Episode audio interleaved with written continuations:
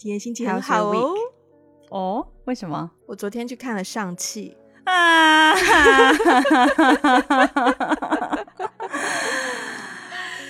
还蛮好看的耶。我本来没有很高的期望，但是我看完之后，就看的过程就已经觉得，哎，还蛮就是，嗯，对啊，蛮喜欢的耶。就在很多位置。好的，好的，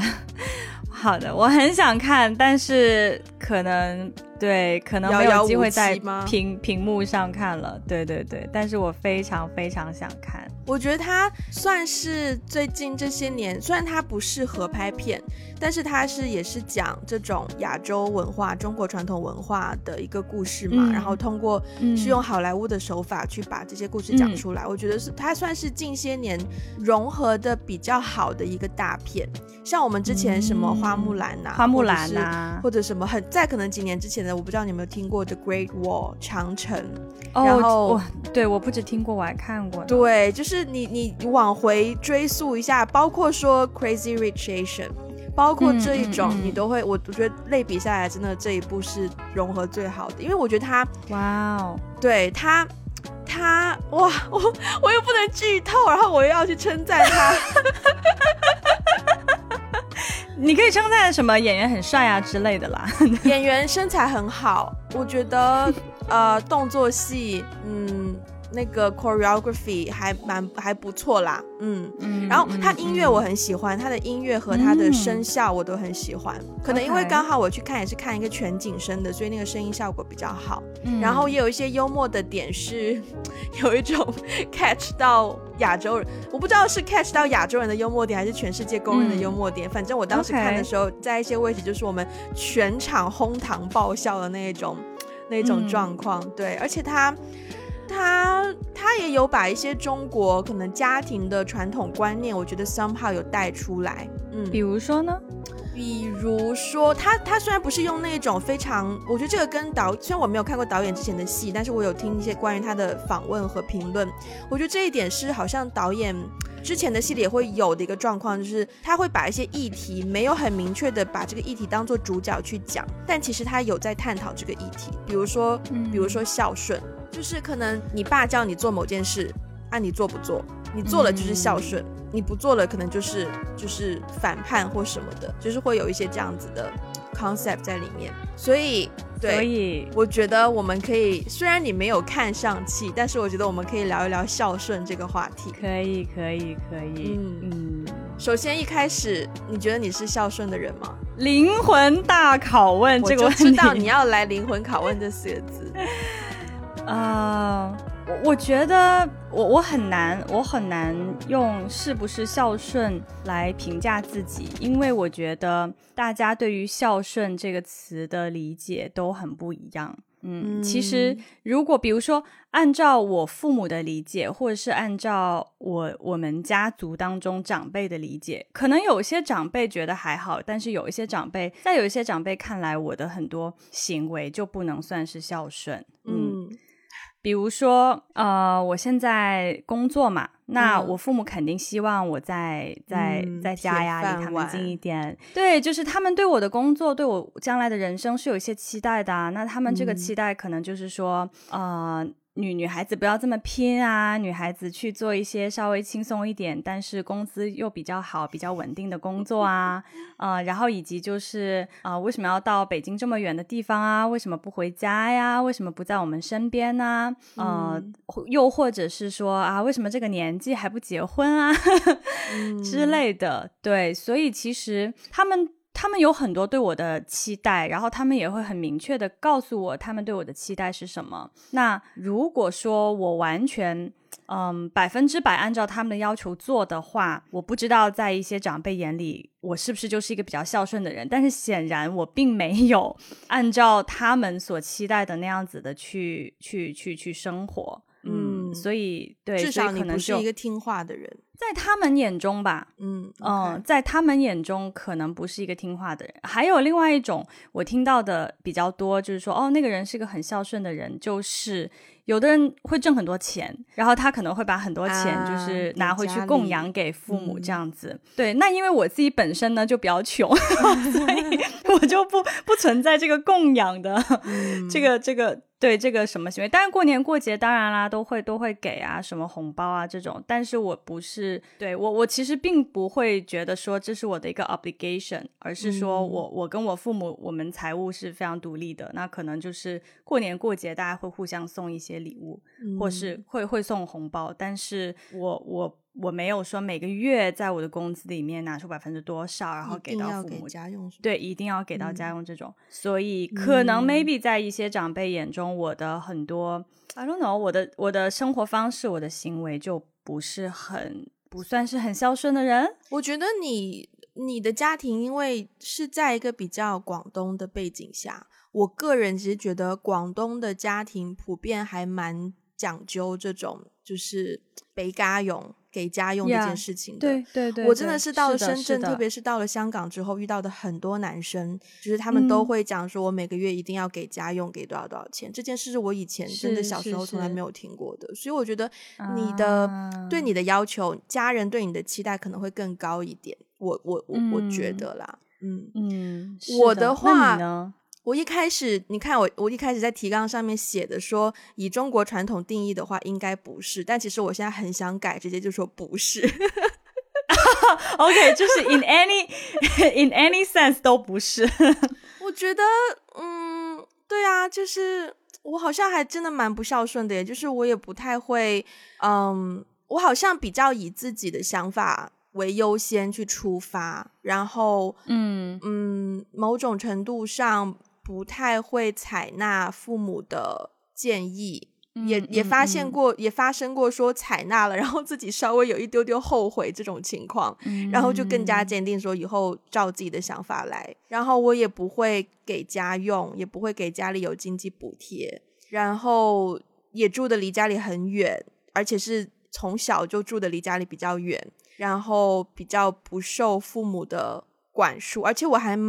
嗯，其实我蛮爱跟长辈顶嘴的。嗯，你你会怎么在什么样的问题上你会顶嘴呢？比如说小时候的话，可能大高中以前、高中初中以前，我是特别是在家庭环境下，如果我听到哪个。意见我不我不太同意，包括说可能大人在聊一些他们就很爱聊什么国家大事啊，叭叭叭这种新闻 评论啊，我小时候听到我觉得不认同，我都会插嘴耶。嗯，其实我也是啦，但是是长大之后，我的插嘴就变成是我我就会变成是顶嘴耶，就是就是可能长辈要我做什么事，然后我不想做，或是我觉得不应该我做，我会顶嘴。然后也发生过是长辈，嗯，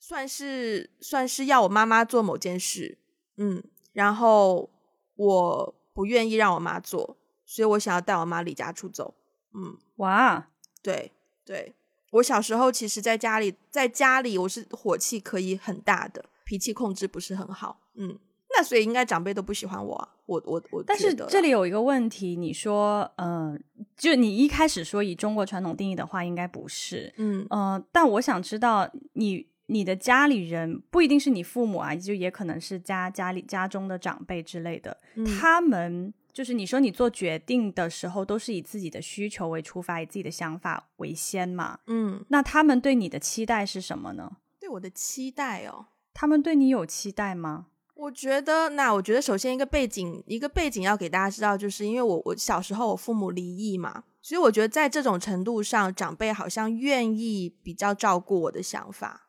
嗯，就可能多多少少会觉得，哎呀，我们就是可能就是。以前发生在小飞身上，我就是讲到自己家人，还是会回到中文名字，就是发生在他身上的事情，可能对他来说是是有点不太公平，那就不如让他愿就愿意让他去做他自己的选择。当然，你其实常常听到大家聊天的时候，因为我以前不是很长一段时间自由职业嘛，包括我妈到现在还是会说：“哎呦，那谁叫你选择了自由职业，那你就一定是要面对这种这种问题啦，不不，那你就不能怎么怎么怎么样。”就口气当中还是听得出他对自由职业的不支持，嗯。然后包括可能在在在妈妈的上一辈的爷爷奶奶啊、姥姥姥爷啊，以前就会说什么，就是，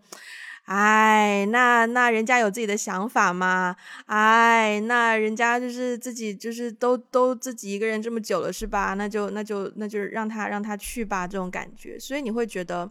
我从来没有觉得他们对我有任何期待。嗯，对我从来觉得他们就是认定了，就是我有我自己的想法，跟完全不会说要带着家庭一起走或怎么样，所以就所以这样想下来，我认真 觉得我蛮不孝顺的。哎，那你觉得没有 期待是好好事还是有好有不不好吧？有好有不好吧？嗯，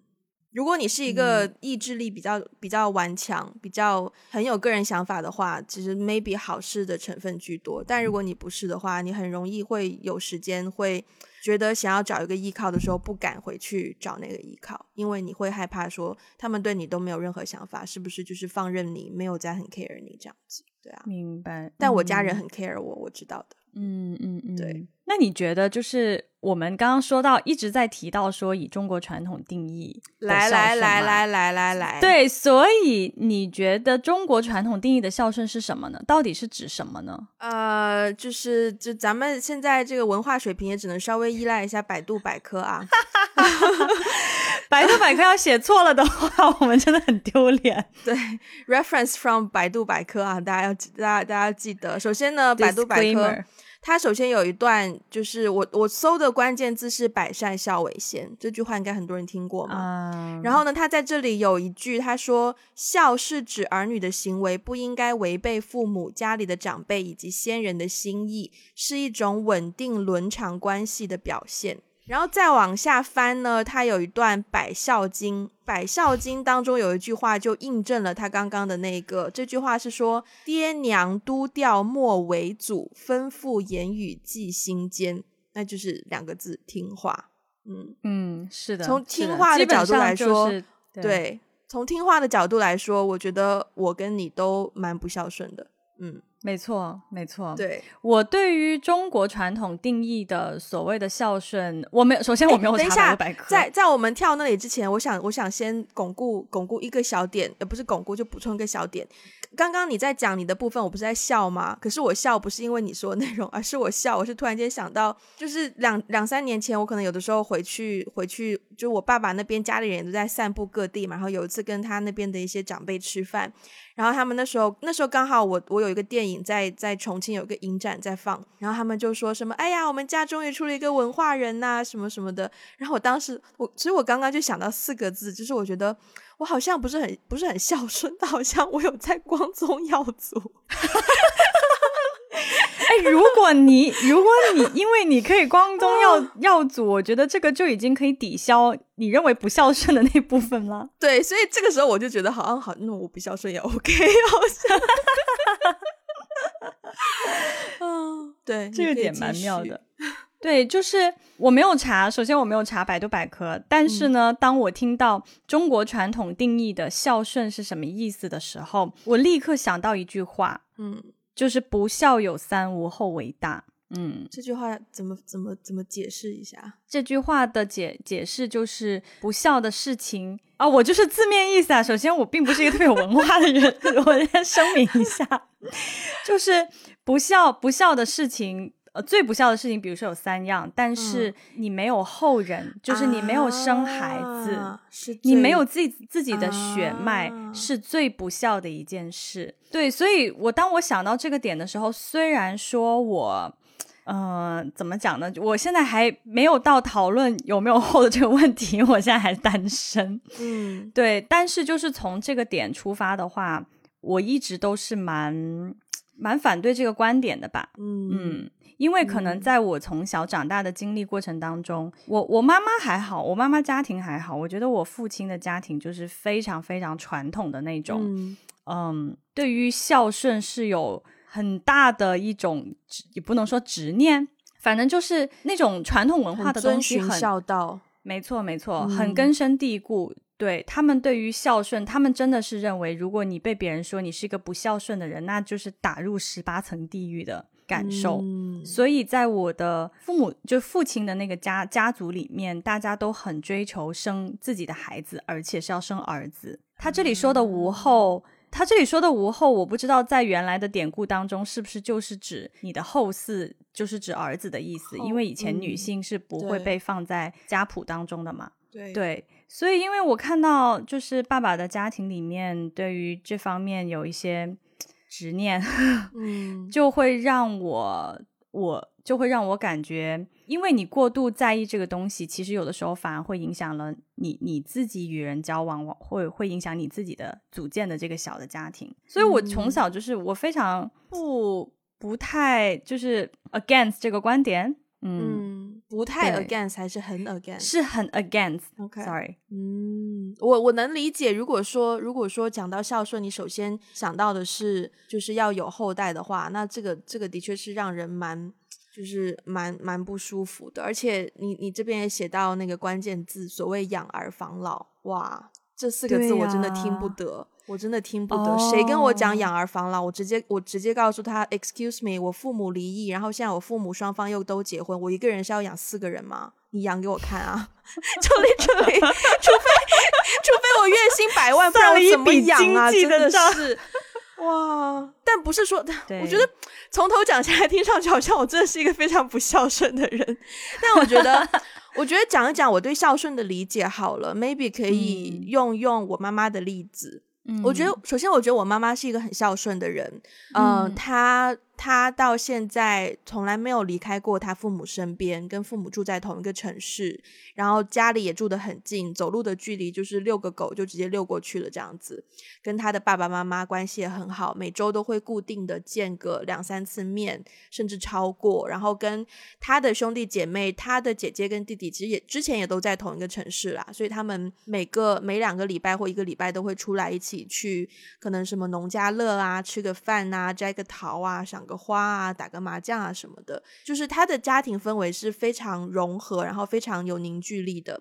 后来是我外公去世了之后，然后就剩我外婆一个人住在家里面，然后我妈妈跟我跟他的弟弟，他们就说每周要轮流去陪他们的妈妈。就是让妈妈不要这么孤单，然后因为我妈妈有养狗嘛，所以她当时也有说让自己的就自己的狗狗刚好怀孕了，然后就说送一只小狗给她的妈妈，就给我的外婆。可是是因为要打理狗狗的事情，经常可能要弯腰啊，或者是蹲下来啊，然后外婆的身体不是很适合，然后最后也没有养成。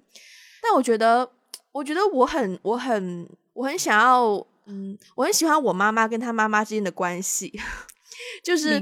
我妈妈自己本身不是一个特别会做饭的人，特别是讲到一些可能比较传统的食物的时候，他常常就会不知道怎么做。然后偏偏我自己就是就是不在他身边嘛，所以可能偶尔有的时候会打电话问他这个菜怎么做，然后我妈就会说：“哎，等一下，妈妈不知道，让我问一下我妈。”然后呢，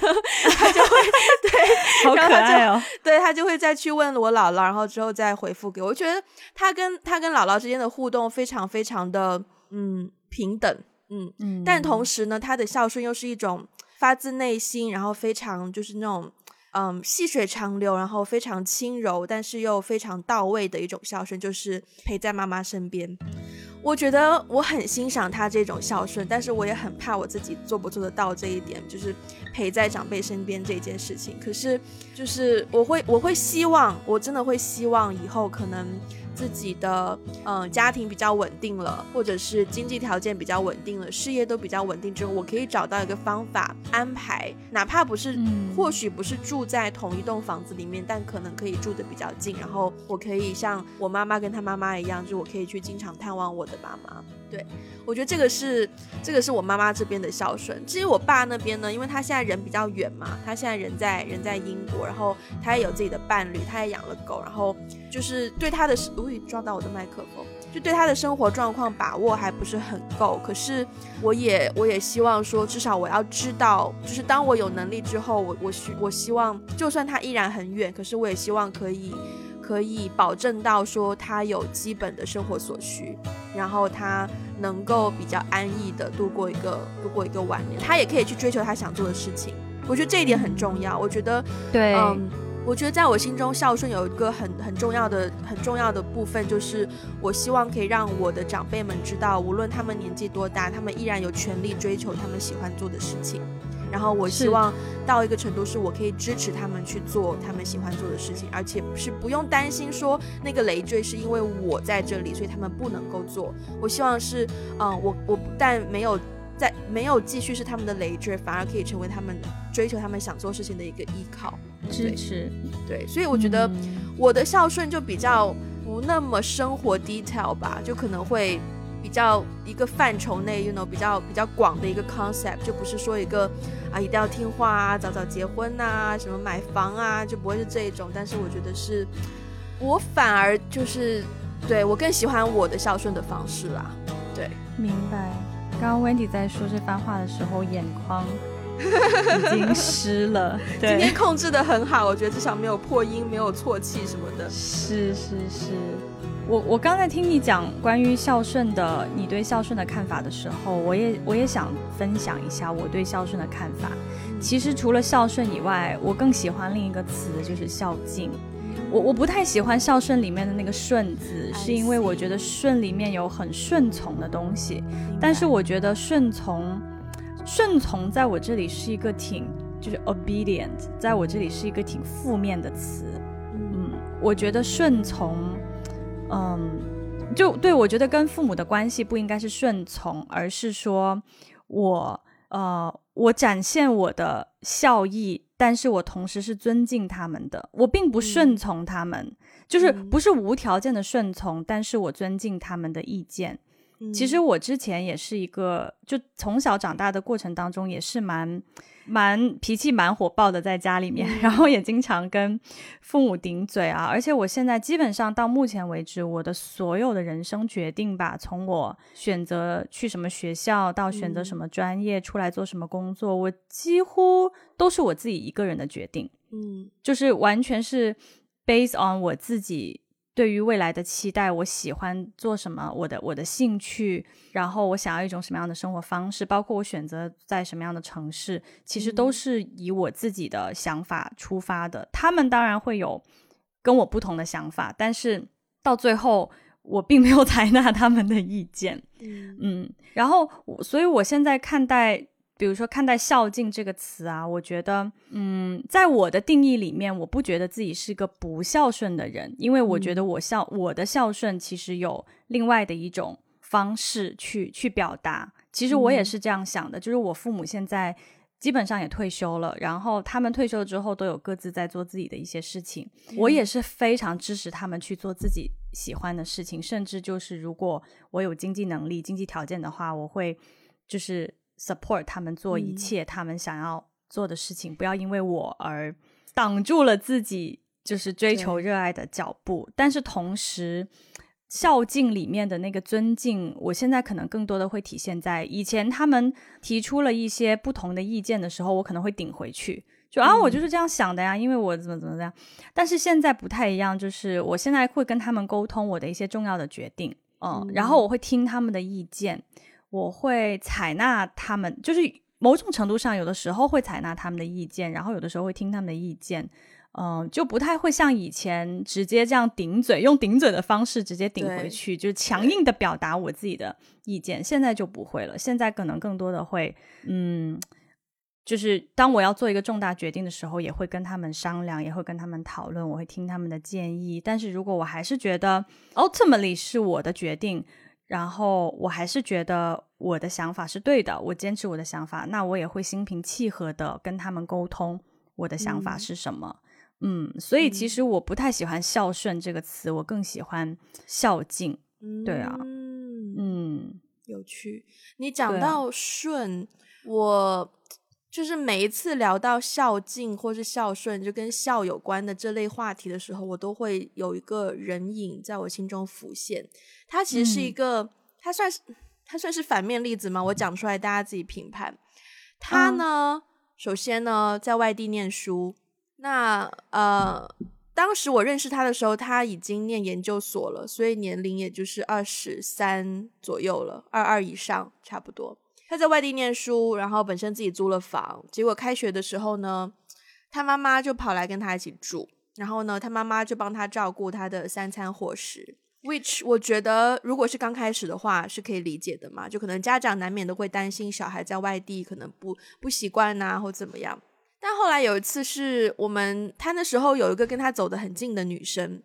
然后呢，是男生这个人，对，这个人是男生。当时有跟他走得很近的女生，然后我们大家就常常开玩笑说：“哎呦，你跟那个谁谁是不是在一起，或怎么样？”他当时回的一句话，他说：“没有，我妈说她身材不好。”我们当时听到这句话的时候，我我身边就有我身边就有朋友直接打趣，这句话可能有点十八禁，就说那是你在睡他，还是你妈在睡他？但是，哎，你确定这句话可以播吗？到时候我们要在那个我们的那个标签页上标上儿童不宜，本期节目。对，然后，然后。因为那个男生本身他性格是比较不善于沟通啦，说实在话，所以所以他他我当时也不知道他讲这句话是他真的不善于沟通而讲呢，还是他真的就这么听妈妈的话。然后也从他身边的朋友知道说，他以前大学的时候也是在外地念书，一样跟他妈妈一起住，然后住了四年，然后四年都是他妈妈帮他照顾照顾饮食起居所有的事情。所以他住的那个地方离他本身的家是很。远的吗？远的，不同的城市。OK，对，OK，哇哦，哇哦。所以你说他很顺呐，很顺从，很顺从妈妈的意愿呐。但是他笑吗？我觉得完全不笑。嗯，就是就是你已经到了一个生活完全可以自理，而且我觉得是必须要自理的年龄，你还要对，你还要就是让妈妈就是这样子，完全等于妈妈的所有的任务就是做妈妈，哎。等一下，等一下，但是是，但是我觉得在这个例子当中，可能已经跳脱了我们今天聊的孝顺的这个概念了。我觉得它更像妈宝，哎，但是你不觉得妈宝跟孝顺其实就是一线之隔吗？是很接近，是很接近。嗯，我常常我。说句实在话，因为我自己的性格很独立，然后我跟家庭的关系也比较远，可能所以在更小的时候，可能高中或大学的时候，我常常 不理解为什么有的人说我晚饭不能跟你一起吃，我要回家吃饭。我小时候是不能理解这句话的，因为首先我自己我自己回家也是我自己一个人吃饭，那是我爸不在深圳嘛，所以我没有回家吃饭的 concept。但是我越来越长大之后，就是就是智商跟情商都慢慢增强之后，我才可以理解说回家吃饭这件事情，就是你要你要回家跟家人团聚啊，或者是对。可是就在我慢慢长大的过程当中，我依然会看到很多人，就是他的回家吃饭的观感，就是那种嗯，我要问一下妈妈，我能不能在外面跟朋友吃饭。或者是，就是变成他好像在家里面，他的角色永远是那个小孩，他在家里面的角色永远长不大，就永远是那一个要要听妈妈的安排的人。然后我就会觉得，如果说你小时候是听话，我觉得 OK，就听妈妈的话嘛，对吧？但我觉得，但我觉得你到了一定的年纪，你有自己做判断的能力，你也有自己为自己决定的权利，你为什么依然是保持十年前那种所谓所谓？You know，过于听话的小朋友的气质，为什么不能够以一个成年人的身份去去爱你，去去作为家的成员，去去跟家庭成员互动？我就会觉得这个时候，我就我就有点不能接受。嗯，其实我跟你的。感官是一样的，虽然我小时候也是跟父母一起一起住，然后一直到高中吧搬出来，在学校附近租房子，然后我妈时不时就会过来，也是时不时过来给我做个饭啦之类的。但是我跟家里，我跟家里人的关系也不算是很 intimate 的那种，就我们不会一家人就一定要黏腻在一起啊什么的，特别是我。出国念书之后，我跟家里人的关系就更远了。嗯，所以因为我也是跟家里关系比较远的那种，我有的时候也是在，比如说现在在工作，就是后来长大工作了之后，就会听到一些同事说啊，我不能，我不能在外面吃饭，我要回家吃饭。的时候，我就会觉得我会有点惊讶。嗯，尤其是尤其是你在一个城市工作，那个城市一定会有本地人嘛。对，那可能就是有很多本地的同事，他们从小到大都跟父母住在一起，然后现在可能已经三十多岁了，还跟父母住在一起。嗯，我我我其实这个时候我确实会产生一个一一一一一一个疑问吧，就觉得啊，三十多岁，首先 first of all，你不是应该搬出来吗？然后其次是对，然后其次是你都在家里吃饭吃了一辈子了。就偶尔跟朋友出来吃个饭，对他会，你会明显感觉到他在，嗯，有两种吧，一种是他会优先他的 family，就任何他的家庭组织的活动都是优先于一切你的朋友和同事的，对我觉得优先家庭没有错，没有问题。但是对我而言，我觉得我成年了以后，我优先的家庭，或是未来我自己组建了自己的家庭的话。我优先的家庭肯定不是我原生的家庭，就肯定不是我和我爸爸妈妈的家庭，一定是我和我丈夫的家庭组建的家庭。对，一定是新的家庭。对，但是我自己也会有一个疑惑，就是说我们已经成年这么久了，都三十多岁了，嗯，其实我我会觉得在现在的这个人生阶段，我我觉得优先自己的事情，可能比优先跟父母的事情会更，嗯。不能说更重要，也我也不能说是更重要吧，只是说我觉得他会让我对于我自己的生活、对我的人生是有掌控的。我自己的生活是我自己来做决定，而不是我父母来做决定的。小时候父母来为我做决定，OK，因为我未成年。对，但我觉得一旦我成年了以后，其实我们就要学会为自己的生活、为自己的学业做决定。那至于父母的意见，会听啦，会尊敬，会可能可能会参考，也可能最后会采纳。但是不管怎么说，最后做决定的是我们自己。所以有的时候，我其实还蛮长，就比如说身边有一些朋友已经到了谈婚论嫁的年龄哦，我还蛮常听到那种就是说啊，我爸不喜欢他，我妈不喜欢他的一些言论，就导致他跟他的另一半。可能最后没有走到一起。我我有的时候听到这种，我不知道怎么去，就是因为我跟我父母的关系和他们跟他们父母关系不不同，所以我也不想去强加给他说啊，不行啊，你要自己做决定啊，是你在谈恋爱，还是你爸妈在替你谈恋爱？但是我确实有的时候听到这些事情，我会觉得说，这是你，这是你的亲密关系，对，应该，所以其实最终的决定权是在你身上，你父母可能。有他们的想法，他们的建议，但是毕竟你父母并不是像你一样认识这个人呢。我我我我一路讲完，然后听你讲的时候，我其实嗯，我很我首先听众朋友们，这只是我们两个人的个人观点分享，大家不要觉得对，声明声明是对，因为因为我我其实有我也有一个很好的朋友啦，她我跟她大学时候认识的，然后她那时候交了一个男朋友，然后最近跟她男朋友已经领证结婚了。她就是跟家家里人的关系非常非常的亲密，她是女生嘛。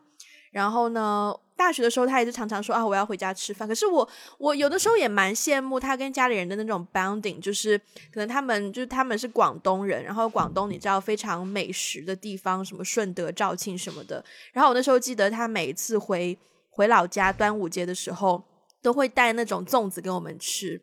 然后就是啊，什么姑姑包的啊，或什么大姨包的啊，这种，然后就带回来给我们吃。然后呢，他也就是经常说我要回家 吃饭的那一类人。然后甚至他也会，他也会邀请我去他家里住，去他家里玩这样子。然后他也是可能很很，我不知道他现在应该有搬出来住了吧？但是他当时大学刚毕业，甚至大学毕业，我研究生毕业回去的时候，他都还是住在家里面的，就是跟家人的关系非常的亲近。但我觉得，我觉得这个真的要看，真的要看你家庭的氛围。就如果你跟你的家人相处本来就很好，然后也也也认同，我觉得这一点很重要。就如果你真的认同你父母的价值观，认同你父母对对，认同你父母对你的另一半的看法，那就一切就可以很顺遂。但如果你不认同的话，我觉得这个问题就不是出现在孝顺这个方面，而是为什么你们之间的沟通会造成说你们的价值观如此的不一样。我觉得这个也是，就是可能蛮重要的一个因素吧。我觉得常常回家吃饭很幸福啊，有人有人有人给你煮饭很幸福啊，然后住在家里很幸福啊，可能你也不用额外负担你的房租或什么的。但是你跟家人的沟通的状态是怎样的？你是只是说在依赖家里人给你提供的环境呢，还是说你其实非常的享受 enjoy 当下的这种状况？我觉得这就是两个不同的不同的。情况去讨论。嗯，对我来说，孝顺这个概念可能更多的是在于你的自主权，就是你要做一个你跟你人生有关的决定的时候，你有多大的自主权？嗯，因为因为其实很多时候，就刚刚那个例子好了，就是。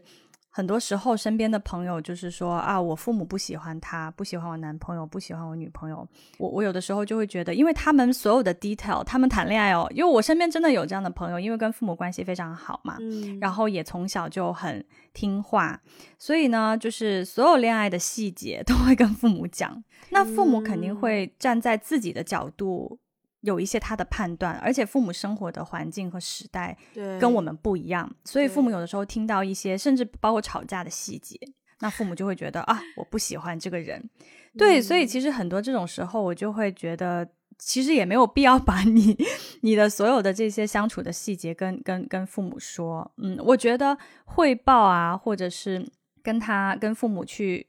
Update 你现在的感情状况是是有必要的，但是太多的这些细节就会让父母很想要干涉，因为毕竟是父母嘛，嗯，所以当父母干涉的时候，就会动摇自己的那个自主权。对，可能对我来说，更多的还是对于自己的人生决定，你有多大的自主权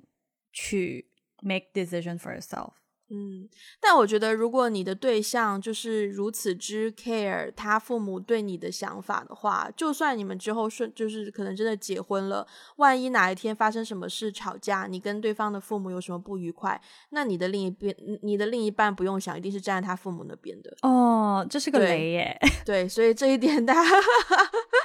watch out。嗯，所以你你你最近，嗯啊，你先问吧。没有，我想我是想问说，你是有除除了今天因为这个上期 里面可能有涉及到一些跟孝顺有关的价值观，你自己是有从什么时候开始会想到孝顺这件事吗？我觉得是我就是换了这份稳定的工作了以后，我自己的生活状况可能比较稳定了之后，我偶尔会有一些这样的想法，因为现在。我才可以有能力所谓的尽孝嘛？我觉得以前自己还没有自己安定下来的时候，自己还没有安定下来的时候，这这个语序非常错乱，就是会真的是在解决自己的问题。那现在自己的自己的问题暂时性可能稍微解决了，你就觉得有一些多的空间可以去想一想身边的人，然后那首要就很自然而然想到自己的父母。对，想到他们的身体状况啊，想到他们现在的经济状况啊，然后想到他们未来的规划，然后在他们的规划当中，我是怎么样可以去起到一个辅助性的作用呢？然后就会去，就会去稍微想一想这方面的问题。你呢？我我应该是这几年才会有的吧，嗯，尤其是这几年我父母身体开始变得不好，嗯嗯，也没有说很不好啊，但是就越来越差。哦，一下要么就是膝盖问题，要么就是腰疼啊，要么就是脚疼啊，是头疼啊，就这种小问题，就是开始开始出现之后，我就会开始在想说，他们未来养老的问题要怎么解决？我你知道，我我其实认真，我还不敢想这个问题。其实我现在对我来说无解。嗯，其实其实我也不敢想，但是你知道吗？我们在家里面，特别是去年疫情，我不是在家里待了很久吗？嗯，然后难免会讨论到聊到一些这个这个问题，因为我妈，我觉得她好像这几年随着年纪大了，然后再加上身体又有一些不适应的时候，她就会很无意中，她就是 有的时候会无意中就说：“我今天看了个新闻，说有一个什么老头，三个孩子都不理他，哇，三个孩子都事业。”有成啊！一个是什么科学家，一个是上市公司的老板，一个是什么什么。可是你说，你说养了三个有什么用呢？白眼狼都不养父母的。然后我就，然后就说，啊，他们有钱不能解决呀。嗯，说他们的孩子给给自己的爸爸什么请了个保姆去照顾他，保姆有什么用呢？保姆能代替孩子的爱吗？哎呦，就 你知道他有的时候就是会用这种很明白指桑骂槐、旁敲侧击。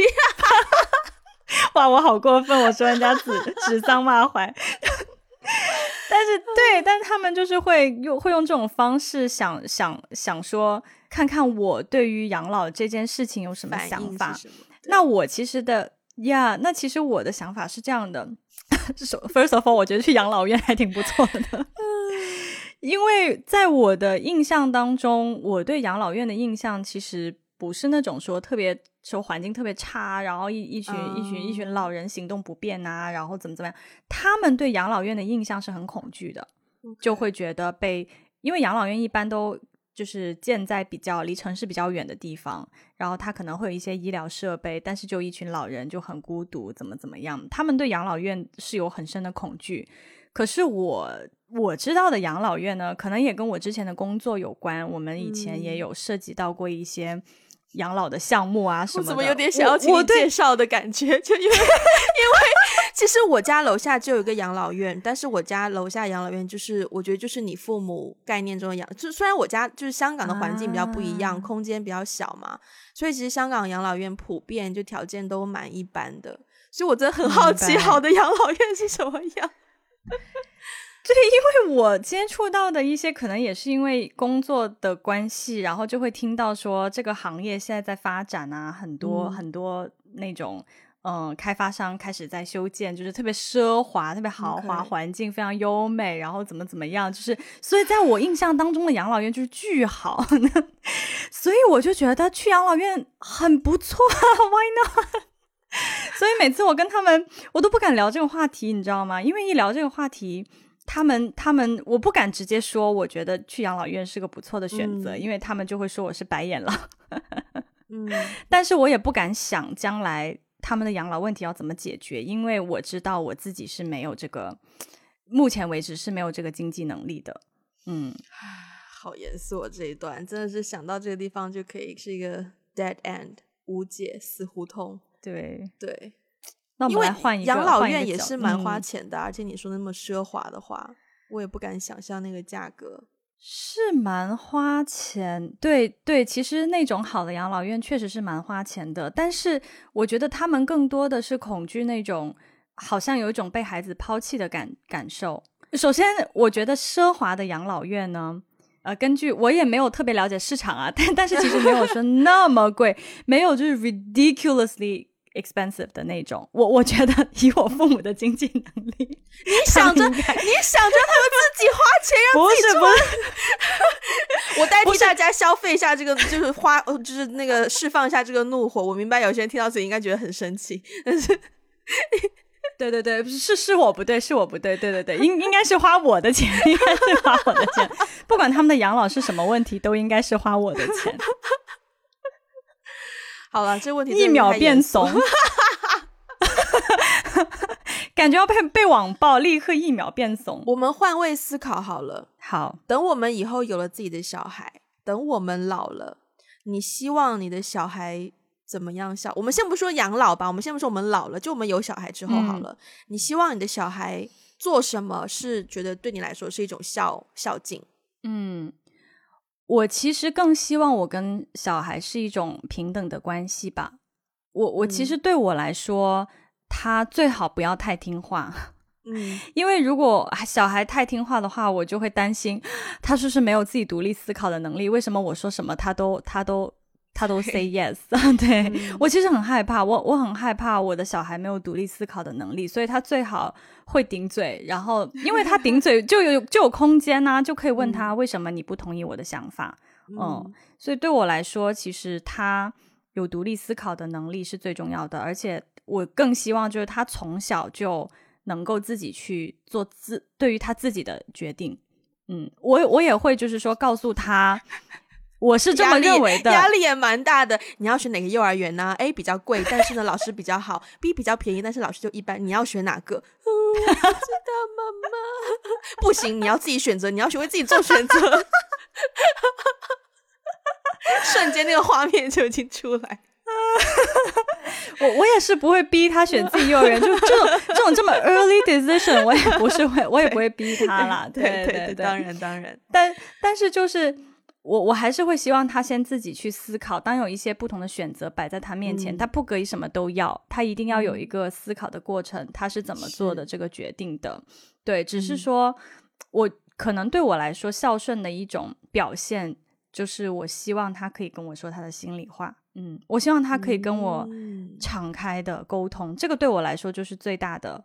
嗯孝顺了。我可能不是一个，我自己本人也不是一个很很喜欢送礼物啊，或是物质上，如果有有的人在物质上给予我很多，我可能不会感觉到爱。但是如果一个人就是很愿意花时间跟我去沟通，嗯，而且是深度的沟通，就是沟通他的一些很很真诚的沟通他的想法，他的心里话，我就会我我其实会通过这些事情感觉到我被爱，所以我也希望我的孩子可以跟我沟通他的心里话，倒是不用每一个细节都跟我讲啦，就是妈妈，我今天吃了拉面，然后晚上吃了什么 饺子之类的，我倒不不不用 care 这些，但是我希望他可以跟我讲他是怎么想的，嗯嗯。我的话，我刚刚第一第一冒出来的想法是，我希望我的小孩在十八岁以后就可以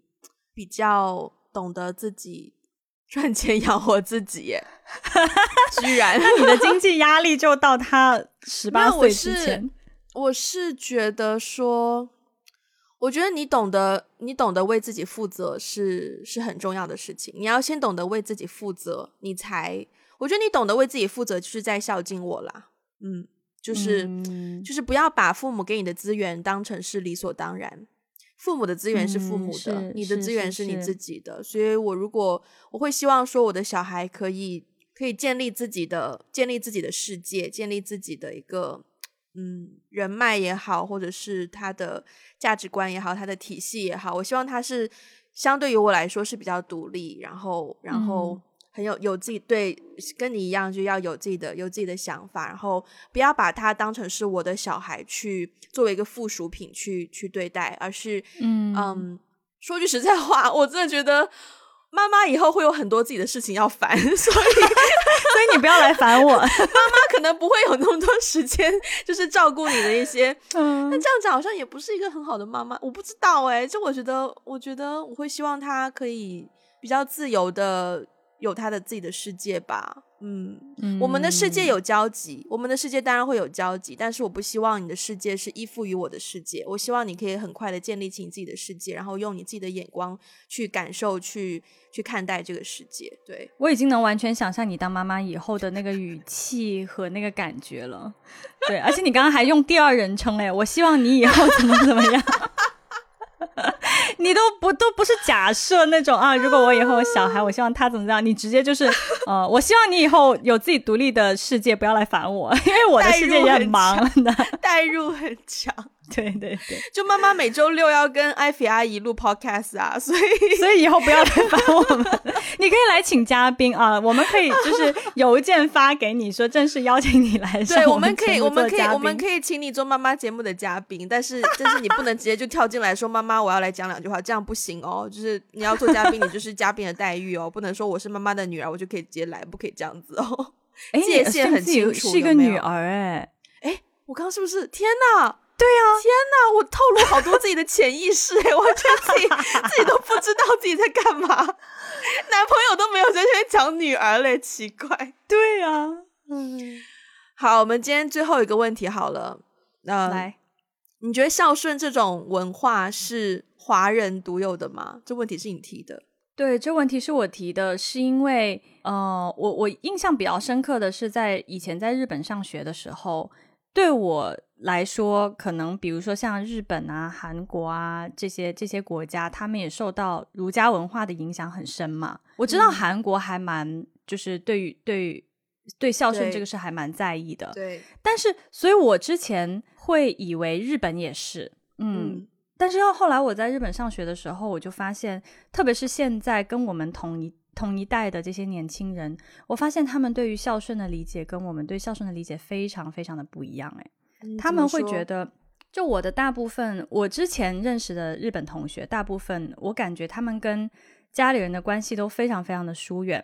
而且这种疏远不是说像我在嗯国外上学，那我跟家里的关系也近不到哪里去啊，因为只能打电话，对不对？是。可是他们很多人家家里就就家庭就是在跟自己上学在同一个城市，但是 even 是这样呢，他们跟父母的沟通也非常的少。然后基本上，他们父母不太了解他们，不太知道他们的一些事情，而且其实好像也不太过问，嗯，因为你。高中就可以出去打工啊，你就是下课以外的时间，你可以自己出去打工，然后所以你的生活、你的恋爱，可能可能父母会关心一下学业，就是你能不能考上哪个学校，但是其他的。我感觉普遍来说，他们跟父母的关系比我的其他，比如说来自中国的或者是其他华人地区的留学生跟父母的关系比起来是很疏远的。然后呢，我记得有一次跟我一个好朋友，他是日本人，然后我们在讨论到关于孝顺这个问题的时候，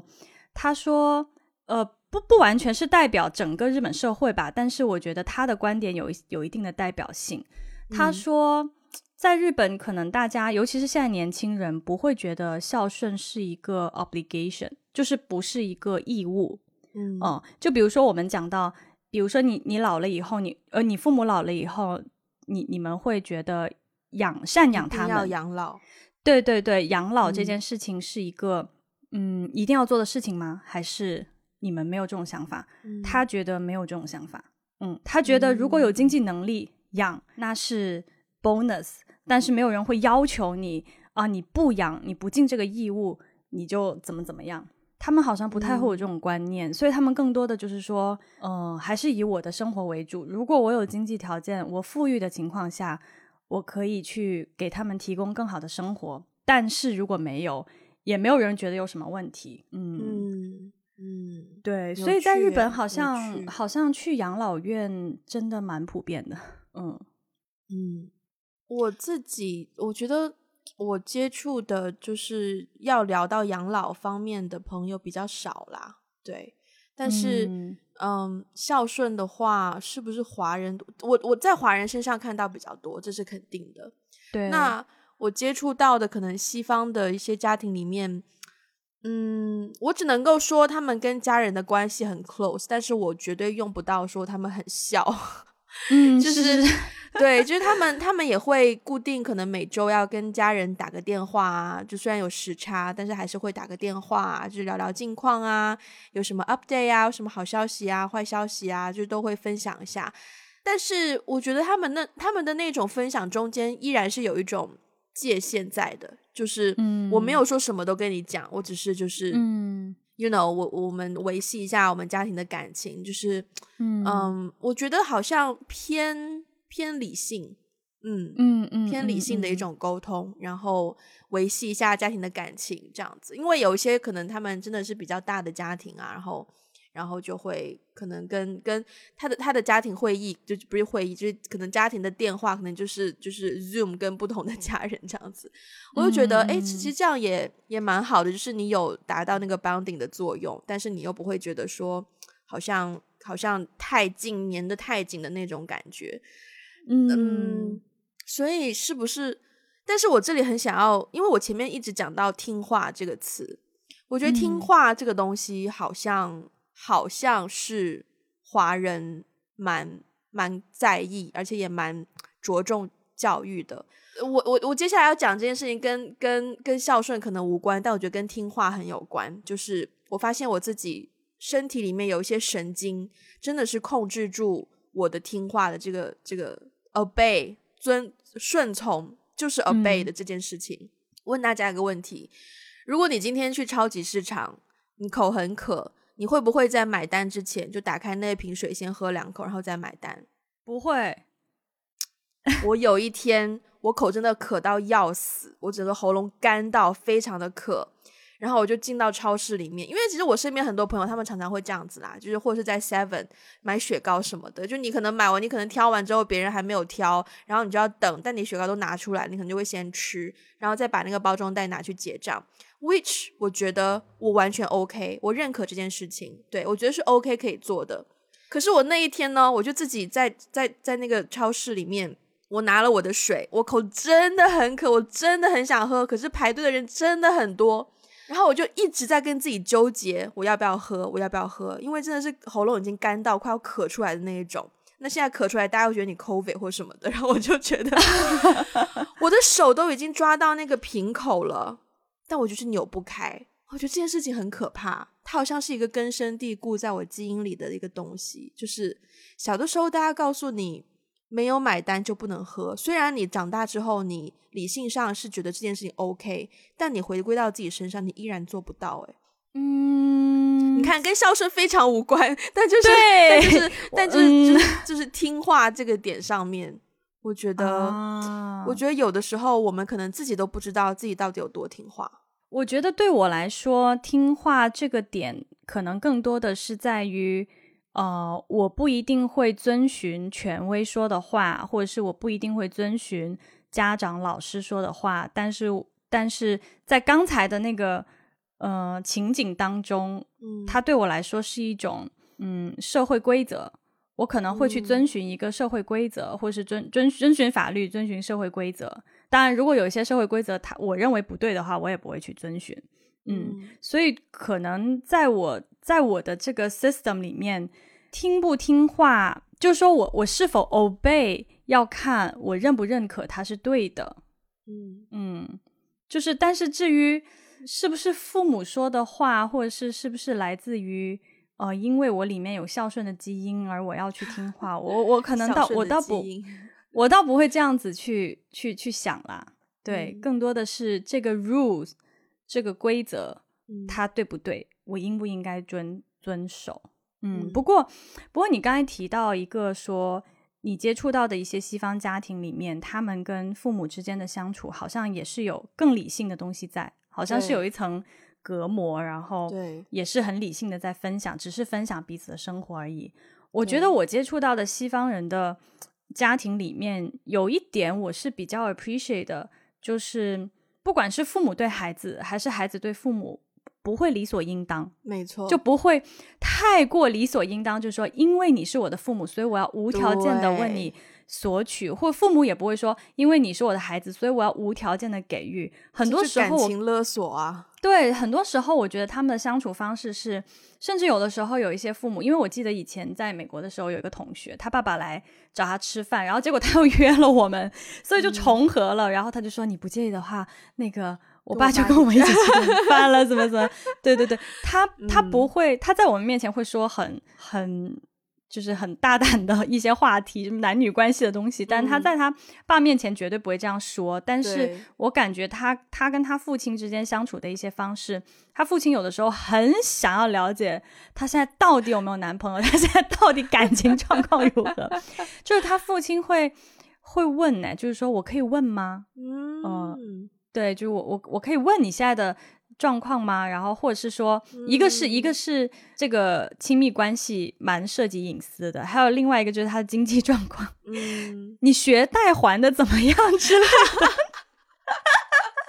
就是对，就是有一些经济状况，就是父母也会稍微就是说，哎，我可以问吗？你你需要帮忙吗？你需要帮忙，我可以帮你，但是那是帮忙哦，我不是给，嗯，我只是在帮你。嗯，蛮好的。对，这种界限感我其实很喜欢。嗯，好，今天不知不觉也录了蛮长时间的了，希望大家就是用自己的方式尽孝道就好了。然后，嗯嗯，和父母好好沟通。然后，嗯，希望大家跟父母都有一个美好的关系。有什么养老的养老的 idea，欢迎大家分享给我们，因为我们好像。我们好像蛮需要这方面建议的。我们 真的是两个窘迫的人。好，那今天就到这边。那不要忘记，我们现在已经开通了中文 transcript 的服务。需要的话呢，可以去 Patreon 还有爱发电两个平台，然后就可以看到你想要选择的套餐。之后呢，就会选择之后呢，就会用邮件的方式每个礼拜寄送到你的邮箱当中，依据你选择的套餐去寄送。